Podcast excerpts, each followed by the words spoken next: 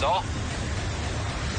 海洋带领八零后喜剧制作团队，在北京为您呈现《海洋现场秀》，Ladies and Gentlemen，海洋 Live Show。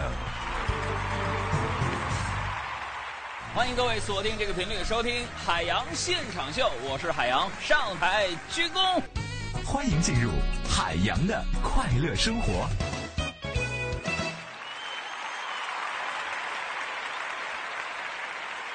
朋友们，不是我吹呀，我绝对是一个经济适用男。我这个人性格就是说是一个小人物，啊，我是属于那种一分钱撕两半花，逮着蛤蟆能攥出尿的那种。你们看我的衣服，朋友们，我也看不见哈。就网上你们看我发那个微博里那个照片呃，我的微博是在新浪啊，新浪微博俩字儿搜一下“海洋”，大海的海，阳光的阳，在第一条底下给我留言。今天我会多看一点的啊。我这衣服都是在哈尔滨买的，我用的手机。老掉渣了，唯一一个前段时间买的这个苹果，其实我瞒你们说，我是一千九百九十九在网上秒杀的。就昨天嘛，我妈呀，你说说，不是老拿我妈说事，我妈擅自给我买了个苹果五给我，我不要，我让她退回去，她就跟我说说，儿子，你要常在外面出门见人，是吧？你你看前两天那个中央电视台三套又重播颁奖晚会了，儿子你可帅了呢。说你在常外常在外边见人，你说你穿一个破手机会被人看不起的。朋友们，我不是这种人，我就跟我妈说：“我说妈，怎么可能呢？不会的，不会被人瞧不起。”完，我妈又说：“人家表面不说，心里笑话你。”我说：“妈，你看我常打交道的都是同行，大家对彼此业务能力都非常熟悉，都有数，啊，那总不成说节目不好也不叫座的，拿一个好手机就受尊敬了吧？”听完呢，我妈就挣扎了一会儿，就跟我说：“那那万一那个对手跟你实力差不多，你们能分出胜负的就只剩手机了，那你说？” 我被我妈征服了。就这样被你征服，切断了所有退路。打败你的不是天真，是无邪。海洋。现场秀，其实有时候我也在想啊，这实力究竟需不需要向别人去展示呢？又或者说，当我真的有实力的时候，怎样才能不断的去超越、去创新、去打败原来的自己？昨天晚上的时候，我跟大家说，我去菜市场买菜，突然之间我灵感一现，哎，我就找到了超越自己的一个方法。当时我非常激动，我就大喊：“我说，哎，我说今天啊。”今天我又一次站到了这里，我就是为了向世人证明，我又一次超越了自己。话音未落，朋友们，我身后就传来一声抱怨：“二哥们儿，你你你称完体重了吗？你称完快点下来啊！我这这我这半阵猪还得还要称呢。”很多朋友非常好奇啊，说为什么说我我海洋这个人啊，内心那么强大，强大到无坚不摧的地步？那朋友们，我跟你们说，不仅仅是外在的环境历练了我，更重要的是，my father，我的父亲，my daddy，给我遗传了良好的基因。今天早上上班之后呢，我这穿戴整齐，齐整的啊，看着镜子里边自个儿，难以抑制那种喜悦的情绪。我就问我爸，我说爸爸，嗯，有这么一个有出息的儿子，您有什么感受呢？我爸。手里的香烟顿了顿，点起了中南海，说：“有这么一个出息的儿子，我有什么感受？嗯，我不知道啊，这得问你爷爷去。你说我爹咋那么自恋？”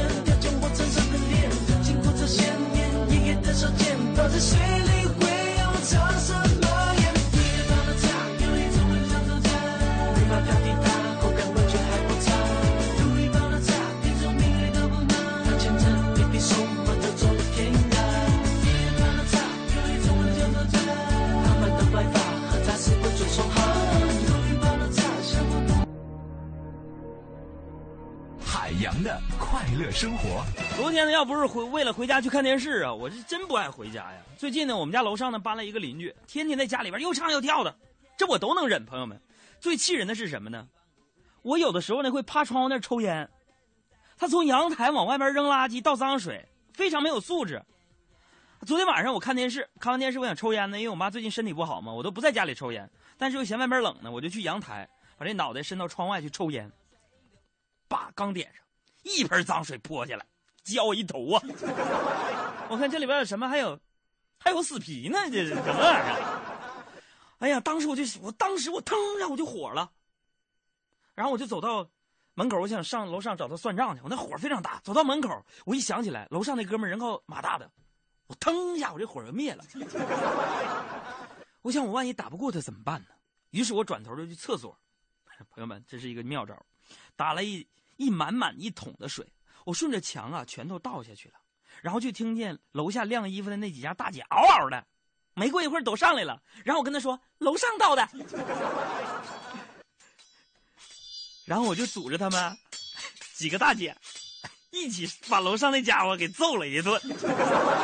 朋友们，团结就是力量啊，这就是邻里关系就得这么处。海洋现场秀，其实呢，很忙的时候，我也想大喝一声，啊，掀翻桌子，然后头发甩甩的就走开，啊，被上司训的时候也想怒拍桌子，狠狠丢下一句：“老子不干了！”网购的时候，我也想就不为那几块钱，还得比好几家店，再和卖家在那讨价还价的半天，对不对？跟朋友一起吃饭，我也想争着买单，我来。回家也想带些礼物给家里人，对不对？我看到过过得不好的人，也想帮帮忙。最后我也打消了这个念头。有人说：“杨哥，你不是热衷做公益，咋打消了呢？”他不是没钱吗？没钱到啥程度？我不是哭穷，搁金话筒能怎么的？我们节目广告多，跟我没有关系。我穷到……我简单的介绍一下我家里的情况啊。嗯，这么说吧，小偷到我家都是含着眼泪走的，逢年过节还得给我扔两袋米呢，你明白我意思没？所以呢，我就很羡慕那些在网上喜欢晒自己的人，啊，虽然有人说，呃，越炫耀什么呀，啊，越炫耀什么就越缺少什么，但是朋友们，我认为这句话也不全对，啊，你看那些炫富的人。怎么看怎么比我有钱。我曾经喜欢一个女孩我在宿舍楼下给她摆过蜡烛，啊，找过一个班同学给她送过玫瑰花，写过情书，完了拍过短片在大屏幕播，又给她画 T 恤，又请她吃饭。朋友们，我就说她那衣服送洗衣店都是我取，不干不干，还就不跟我在一块儿。哈哈，他说我什么？说我太斯文，啊，他喜欢的男人要有气场，要有那种。开车在路上，大家不敢靠近的那种感觉，啊，他觉得那样的男人霸气。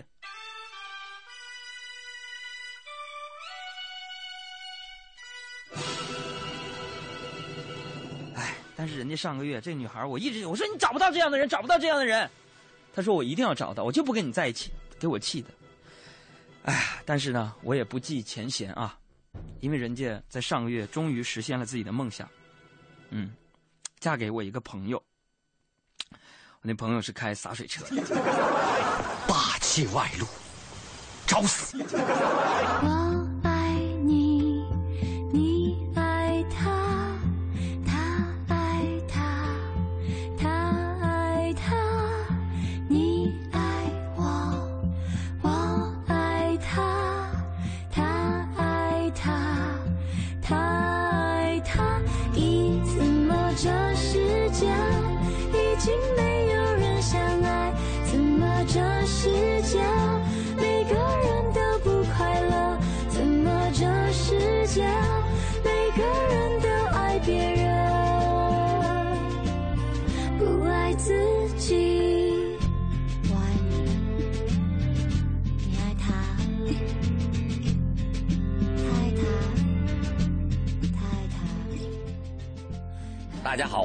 是海洋现场秀的快乐大使方清平，让我们一起减法生活，快乐加倍。海洋现场秀，海洋 live show。从中央人民广播电台到山东卫视，从海洋现场秀到与众不同，海洋将脱口秀进行到底。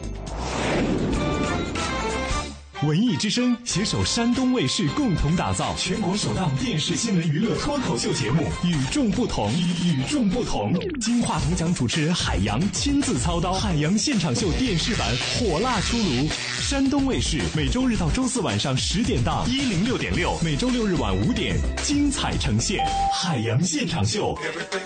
下班路上的快乐陪驾一零六点六，每晚五点。呃，跟大家说个事儿啊。这昨天晚上嘛，我下班挺晚的，去停车场开车的时候呢，就有一个女同事在我面前那排呢，也准备开车，可是直到我都要开车走人了，她那锁呢还没打开，这什么车呀？我就心想过去帮个忙吧，都是同事对不对？眨眼之间呢，只见一个黑衣男人就站在了她后面，当时我一看，坏了，这要出事啊！我就赶紧拨打幺幺零，随后呢。我就仔细观察现场的一举一动，大概过了十分钟吧，那个黑衣男子终于说话了。他凑近我那个女同事旁边就说了：“打不开吧？”我那女同事呢，头也没抬说：“嗯，是啊。”我一看，这也太不长心眼了，还是我上。结果呢，就听那男的舒了一口气说：“啊。”那就好，这个是我的车，姐。所以是上还是下，还真得先弄清楚状况。不过还好，我这位女同事呢，遇上了绅士 gentleman。要是遇上某个法官，那后果可就难料了。为什么这么说呢？昆明有一个姓黎的法官，啊，在小区停车的时候呢，就跟保安发生了冲突。这李法官呢上去之后，三下五除二就扔掉了保安的记录本、帽子，又利落的把保安摔倒在地。嘿，即便保安都已经跪地求饶了，李法官还是一边打一边威胁：“信不信我整死你？信不信我整死你？小样呢？”据我所知呢，这个殴打保安的李法官来头可不小，是云南省高级人民法院。民事二庭的审判长兼副庭长，哈哈。我们都知道，这法院的职责呢，本是化解矛盾、宣传法治的。可是你身为法官，知法守法，最基本的要求你都不懂。这个李法官眼里边，不光只有官儿没有法，简直是匪气十足啊！您啊，这样的人。能做到清廉公正吗？我只想对李法官说：“我呸！”好嘛，这样作死去了。哎，这都可以啊。嗯，还有你这架势，信不信我整死你？谁敢不信呢？李大人，您的停车技术是在武术学校里边学的吧？其身正，不令而行；其身不正，虽令不从。官儿当的怎么样？百姓自有评判。打人者必须接受公正的审判，承担应负的责任。所以我也终于知道，为什么要给法官配个锤子了。除了让法庭肃静、维护法律的尊严，个别的法官还真应该拿着锤子敲打敲打自己。那些蔑视他人尊严、无视他人生命的所谓法官，你就应该让他下。这当然了，也有主动自己下的。据我所知，浙江奉化。倒塌楼所属的街道建设管理办的副主任也选择了自杀，他们有跳楼的，啊，自缢的，还有烧炭的，还有喝农药的。那为什么自杀呢？有待调查。但无论什么原因，都不能成为放弃生命的借口。佳明呢，他是一个基层的公务员啊。看完这些新闻呢，他老婆就非常关切地问他说：“佳明啊，你以后压力大了，你就跟我说啊，就算你犯了错，也得勇于承认。”不能干啥事儿啊！欧了，佳明就说了：“媳妇儿，你多虑了。结婚这么多年，我跟你结婚我都熬过来了，这世界上还有什么过不去的坎儿呢？凑合过呗，你还能离啥呢？这就是乐观豁达的精神啊！这人生呢，难免是跌宕起伏，可能风光，可能平淡，也可能落魄。但不管在上在下，都应该从容应对，拿得起，放得下，这才是积极的人生态度。你说我说的对不对？上司跟下属相处呢，他确实不易呀、啊。不少单位多多少少都存在论资排辈儿的现象。下面的员工想上上不去，感觉没盼头，一肚子牢骚没干劲儿，个别领导也头疼啊。虽然咱在位子上了，可有时英雄也无用武之地啊，想下也下不来啊。可真让你下舍得吗？这很多人呢，退休之前那是春风得意，退下来呢，还不是落寞无聊吗？这以前呢，风风光光的，突然无人问津了。多多少少心理上会不得劲儿，可是叔叔阿姨们，人生不是六十岁就结束了，这生活呢还远着呢。退休怕什么呢？下岗咱也不怕。在这一点上呢，我建议大家呢参考女性朋友们的做法。这我发现呢，女人退休之后呢，经常是兵分三路啊。这三路兵都是什么兵呢？其中一路去跳广场舞。一路去居委会当纠纷调解志愿者，一路呢去当宅女啊。为什么这么分配呢？啊，当跳广场舞的老太太被宅女老太太们投诉扰民的时候呢，居委会的老太太们呢就会出面调解，大家都有事忙了，不是？所以说呢，如果你愿意，退休后的生活可以非常的丰富，创造的价值可以非常非常的多啊。呃，你比如说呢，在广东啊，啊广州，有一位城管队员老肖啊，人家退休之后干什么呢？他在山区呢扎根七年多的时间，自掏腰包十五万，哇，又办学堂，又做支教，被山里的留守儿童亲切的称作“好爸爸”。哇，哎呀，知道这件事情之后呢，哎呀，大海非常的感慨啊。我说，怎么样，大海？是不是特别感动？大海就说了：“说杨啊，你看人家，不光做了好事儿，还享受了天伦之乐，多好！不用被老婆骂，还不用跪键盘。这大海也不容易。可是人生在世，他干什么容易呢？咱们就拿年轻人来说吧，这很多人呢，刚踏入社会，就想去闯这个北上广啊。”他们往往这样激励自己：我们以后要在这儿扎根儿，我们要在这儿奋斗，为了我自己，也为了我身边的这个女人。为了丫头，我们要奋斗，我们要幸福，我们要永远留在这儿。北京，你听见了吗？我们要留在这儿。可是当他们几年都没有混出个人样的时候，想逃离北上广的时候，怎么说的呢？既然混不好，我为什么不回去？就走了，给自己找理由留退路没有错，可是处处就坡下驴，人能不驴吗？做人就得有骨气，就得迎难而上。另外呢，我得多说一句，作为一个在北京发展的外地人，我啊，我发现，只要你愿意融入当地的生活，并不难。在哪不是跟人打交道呢？记得刚来北京那会儿，我那个激动啊！北京城这么大，我就先考察一圈吧。陆生没有关系，咱有一张说遍天下无敌手的嘴啊。呃，有一天中午呢，在大观园附近，我拦住一个小学生，就问他，我说：“哎，小朋友，这个这附近有什么好玩的地方吗？”然后这位学生就跟我说：“啊，叔叔，往前走有个地方不错，就是前面有一个红绿灯，往右转，第六根电线杆子往里边那个胡同。”我说：“我说那个我刚来北京，你能带我过去吗？”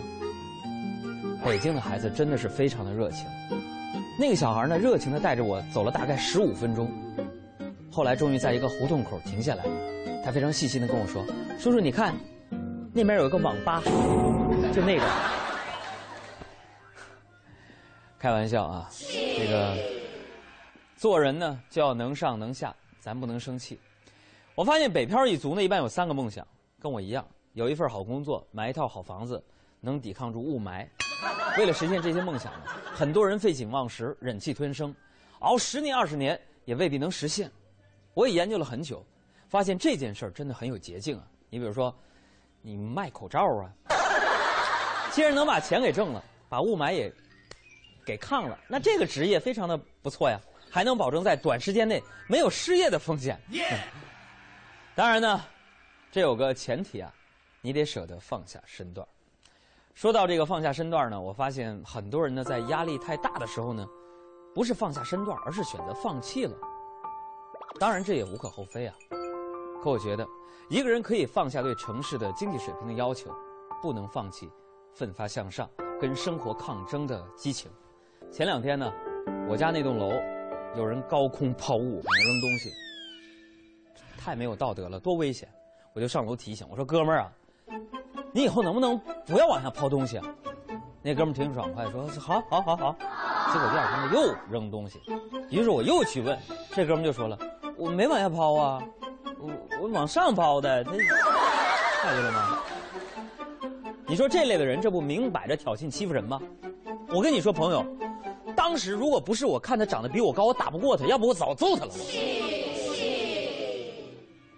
这样的人，是不是？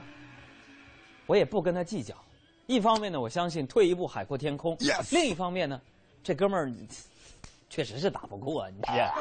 这索性呢，经过物业公司的协调，最后这件事呢还是妥善给解决了。现在那哥们儿跟我成好哥们儿，不打不相识嘛。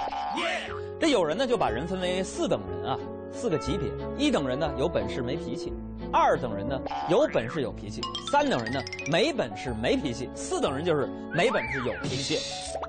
所以我相信没脾气的人应该是，呃，拥有一种可上、可下、可进可退的智慧，啊。说到这儿，我想起一个字儿，就是这个“卡”这个字啊，它有点意思。上面是个上，下面是个下，组合起来有意思。我们无时无刻的不再面临选择，迎难而上，才能纵横天下。如果不上不下，停滞不前，人生还有什么意义呢？好了，新闻就是这么多，听听海洋怎么说。海洋现场秀，关注海洋同学的这个公众微信账号啊，拿出手机，添加朋友，然后呢，搜公众号，输入两个汉字“海洋”，大海的海，阳光的阳，就可以给我留言。大家来说笑。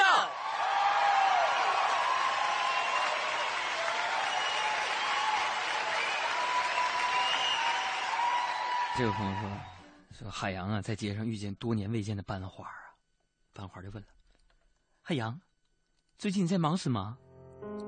我如实的回答说：‘这两天很忙，我昨天给中石化下了个单，今天呢又又签了一个跟电信的合同，明天还去谈一个和联通、苹果三方合作的一个一个方案呢。’哎呦我操，老忙了！话音未落呀，我媳妇从后边啪给个嘴巴子。”熊色，加个油，装个宽带，买个手机，你嘚瑟啥呀？朋友们，这不是我嘚瑟，一个人的包装很重要，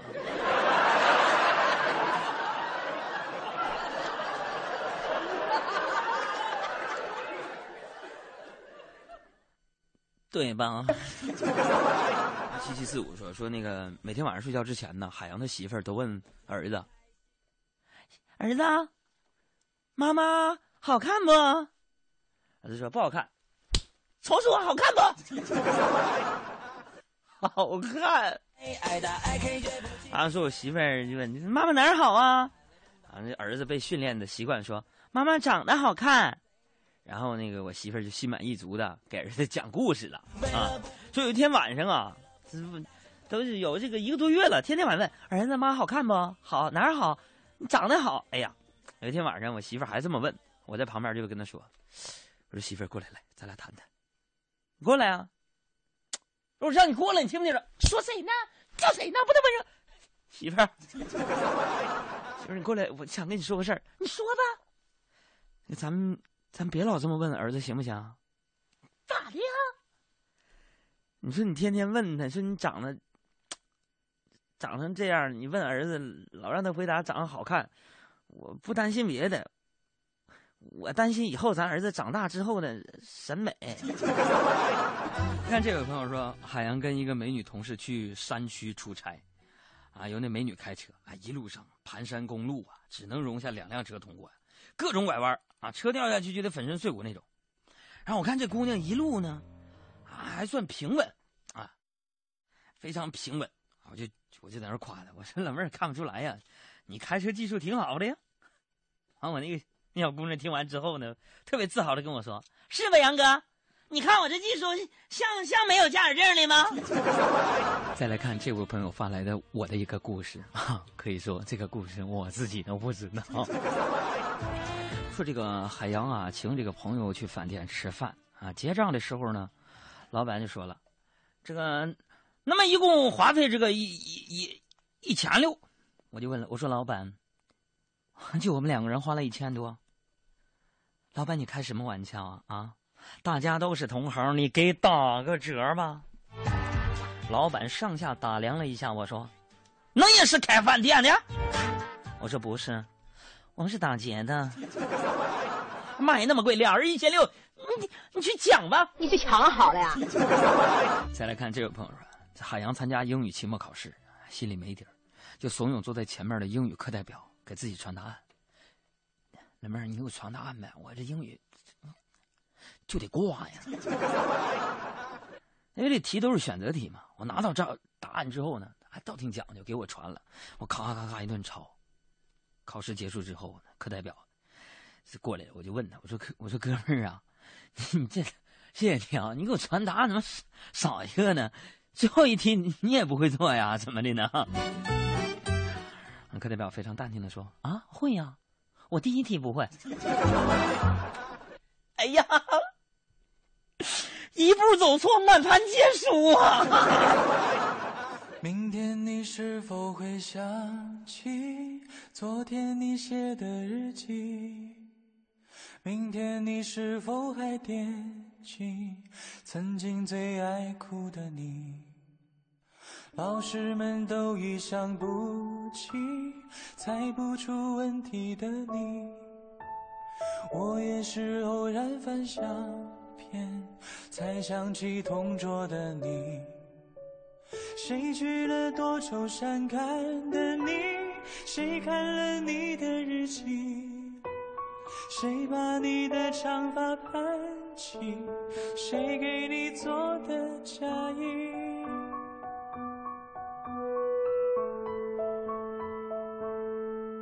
自从有了周末录播精华版，头也不酸，腰也不疼，而且打劫了你的孤单。最具娱乐精神的脱口秀幽默达人海洋，通过电台指名单挑全球明星艺人、娱乐当事人，谈娱乐、论文化、说明星、批八卦，听他的睿智、幽默、锐利、雄辩，尽在海洋现场秀。文艺之声每晚五点，经济之声每晚八点。大家来说笑。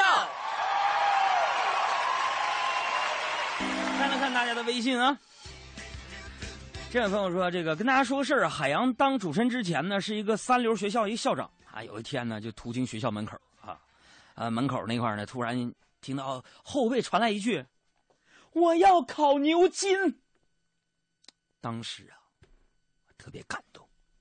他们为什么呢？哎呀，我们学校啊。”平均成绩六十分，当时我就没想到，我们学校有一个这样的有志青年。完了，我就转身为这个学生转身，要认识一下。我刚一转身，我就看见人家那个学生站在那儿，对老板说：“呃，除了牛筋之外，再加两串羊腰子。”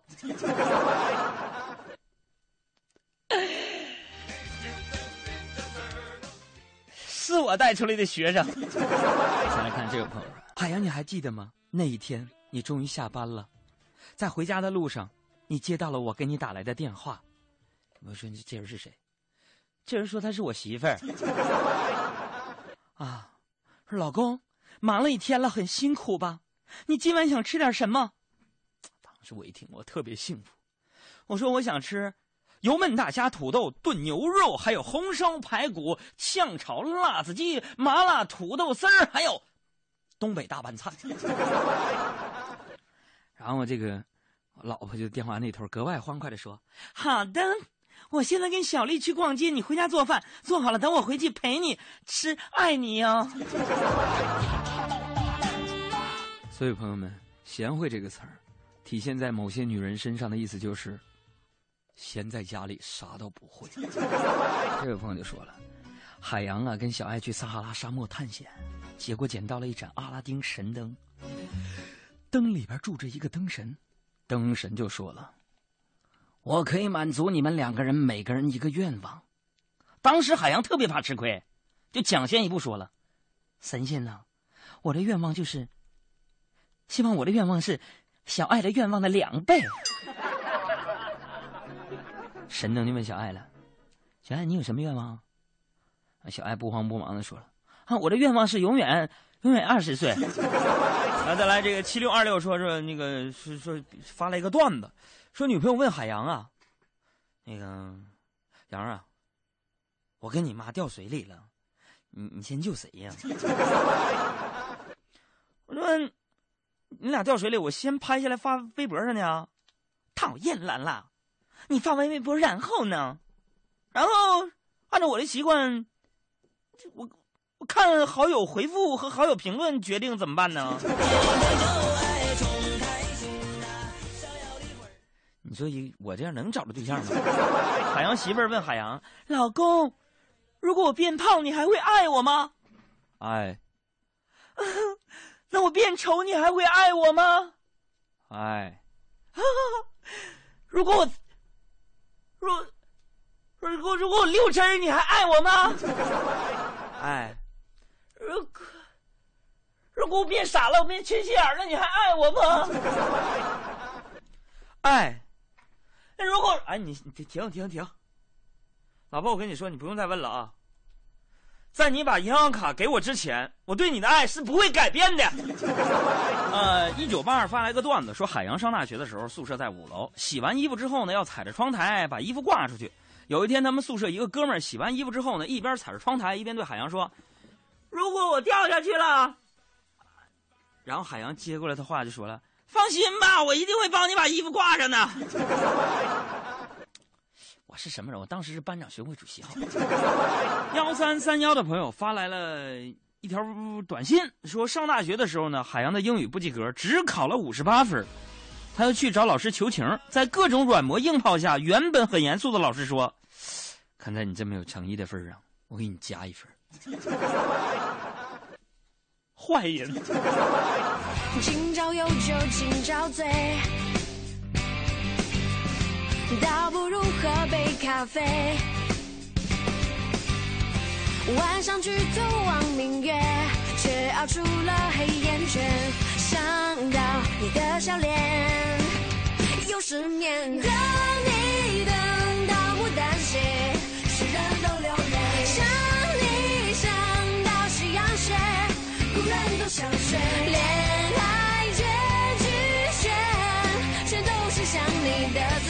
每晚五点，还是说我哥们儿啊，呃，佳明，大家都知道，跟大海一样啊，是个著名的妻管严呐。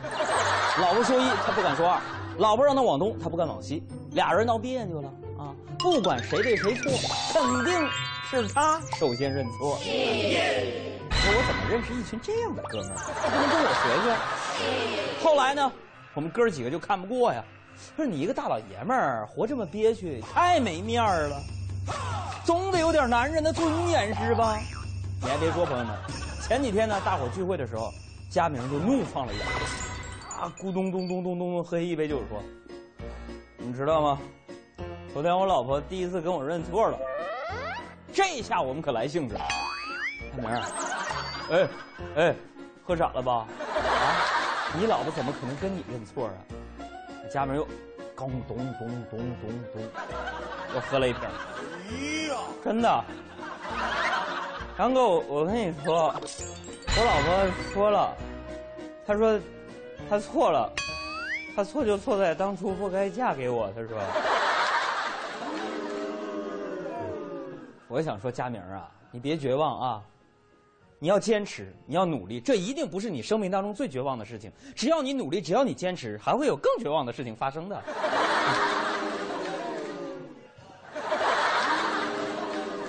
这么优秀，媳妇儿肯定跟你开玩笑呢啊！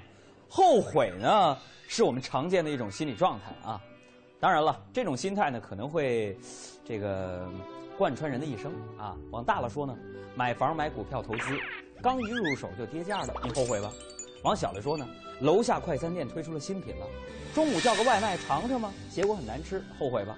再比方说，咱们节目组里边有一小妹啊，我就问她，我说你最后悔的事儿是什么呢？啊，她想了想就跟我说说，哥，有一次我去外面吃饭，呃，偷懒没化妆，很邋遢，谁知道正巧在餐厅碰见了当年大学里的情敌。后悔有用吗？如果你的行为对社会、对他人造成了伤害，再怎么后悔也于事无补。即便你曾经风光一时、富甲一方，也不例外。跟大家说一条新闻：四月十八号的时候，在刘汉集团涉黑案的庭审上，当刘汉听到前妻可能因为窝藏罪被起诉后，哭着说：“我觉得我最最对不起的人就是你。”这个场景似曾相识啊！太多触犯法律的人，在大限将至时，诉说自己如何后悔不已，如何愧对亲人，想要如何改过自新。可问题是，当你无法无天的时候，为什么不想想以后？后悔这种情绪，的确是一种认识到错误的态度，但它并不能掩盖已经犯下的错误。流汗的泪水也再一次给一些人敲响了警钟：一旦你越过了法律的界限，就相当于给亲人的正常生活安了一颗定时炸弹，而最终的结局必将是凄楚离别。所以，为了亲人，请做个好人。那为什么很多人对后悔这个事儿会吃惊？就是因为后悔，啊、空口无凭，可信度不高啊。妈，妈，给我二百块钱呗。不是昨天不刚给你一百吗？你再给我二百呗。你要那么多钱干嘛呀？呃，我我买衣服。说实话。我买文具。说实话。我买书。不说实话没有啊？那我说实话，你可得给我。行，你说实话我就给你。我女朋友过生日，我给她买生日礼物，给我钱。我给你俩女爸爸，我给你。不是你才多大呀就谈恋爱啊？赶紧给我散了！还要钱？今天你出去都不行。孩子，你你太让我失望了啊！你你说我供你上学容易吗？你早知道这样，我跟你说，我花那么多钱送你上私立学校，我太后悔了。我跟你说，你太让我失望了。不是爸，你别说了，我也后悔了。行，孩子别哭了啊，知道后悔就好了啊，赶紧跟那女孩散了。不是爸啊，我后悔跟你说实话。不是，我站住！有些人就是这样啊，用“后悔”两个字儿博得别人的理解、同情，甚至是怜悯。说难听点呢，呃，是 是一个公关伎俩啊。判断后悔是真是假没有捷径，只能看行动。半年多前，薛蛮子因为涉嫌嫖娼被警方依法行政拘留。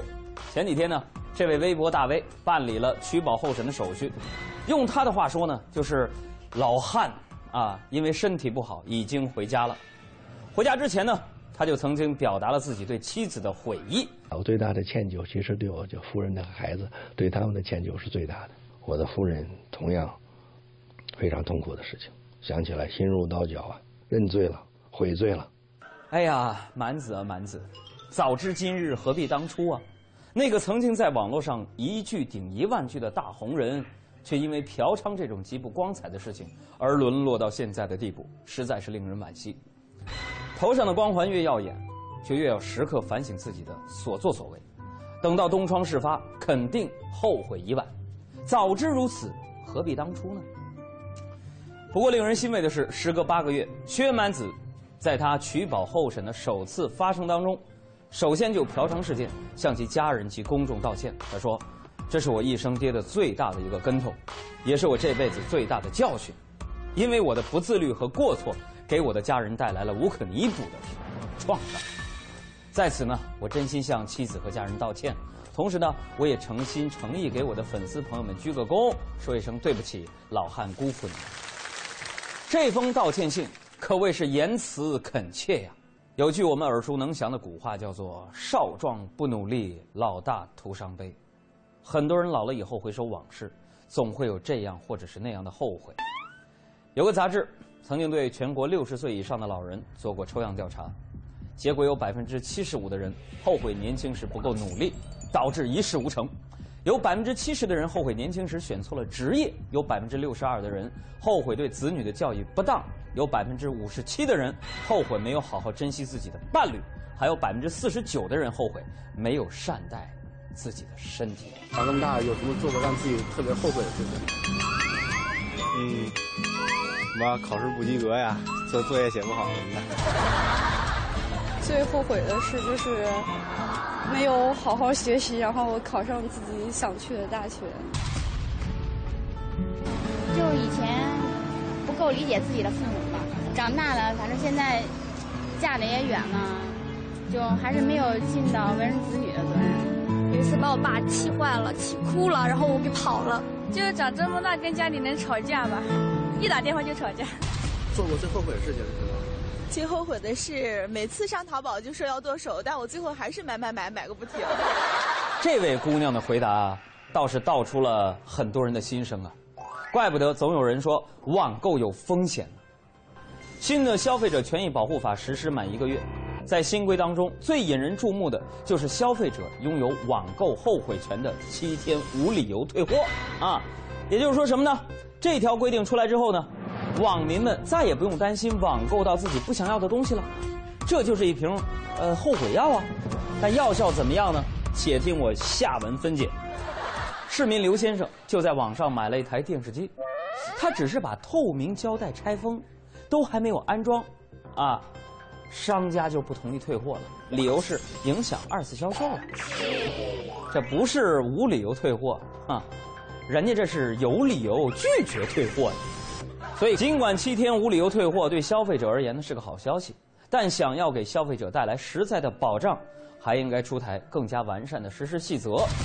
规定反而成了更多麻烦和纠纷的来源，那就得不偿失了。说到后悔呢，就不得不提这个悔过书。据我了解呢，悔过书写的最好的就是明星了。高晓松因为酒驾被抓，啊，他说：“对不起，永不酒驾。”这七个大字，直逼人心呐。还有文章，出轨之后一篇道歉信，洋洋洒洒，瞬间寄生巨星的阵营。其实很多人呢，小时候都写过这种文体吧，在不同人的后悔里面，可以读解出不同的含义。有些人的后悔呢，明显带着一份歉意，而有些人的后悔里面则带着一份恨意。呃，你比如说王杰，啊，歌手王杰在接受采访时说，如果有时光机，自己绝对不会，打死也不会进入娱乐圈，因为娱乐圈没有交心的朋友，除了张国荣。我觉得有必要亲自和他沟通一下，给他一点正能量。就娱乐圈嘛，大家都知道，他就是个大染缸啊。但我觉得杰哥，你还真没必要这么后悔。世界上没有两全其美的事儿，是这个圈子给了你很大压力，但你不早也就有收获了这个名和利了吗？对不对？有得必有失嘛。这话说回来啊，如果你真的后悔了，如果你也真有勇气，完全可以重新开始。再不济就学学我，哥们儿心态好极了。前阵子呢，宁波象山县一个男的，那真叫嘚瑟呀，有个。八零后的男子左拥右抱迎娶两个新娘，引发了一片哗然。这是真的吗？告诉大家，这是真的。娶俩老婆啊，时刻准备着斗地主是吧？据说呢，没多久，当事人就写下了悔过书，说自己认识到了事情的严重性，对自己的过错表示悔恨，对社会造成的不良影响表示歉意。不是我不明白，是大哥你转变的太快了。前面刚跟韦小宝似的左拥右抱，没过两天，就又是悔恨又是歉意了。涉嫌重婚罪，咱们暂且不说啊，单就说您这对待婚姻的态度也太儿戏了。咔一下娶俩，又咔一下后悔娶俩了。以后不会再做同样的事情啊？你的意思是，该不会以后不娶俩了，娶仨吧？你让那些大龄单身剩男火不火了？